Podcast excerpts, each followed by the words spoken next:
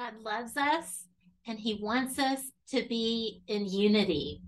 Doesn't matter what Christian denomination we are, we are going to disagree on certain topics, even if we're in the same denomination.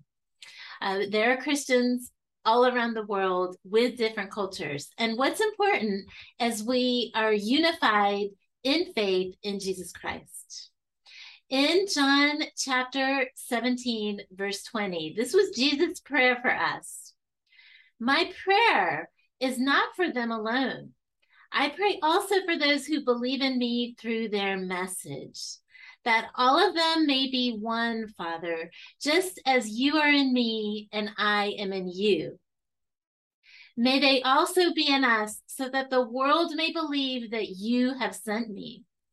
I've given them the glory that you gave me, that they may be one as we are one.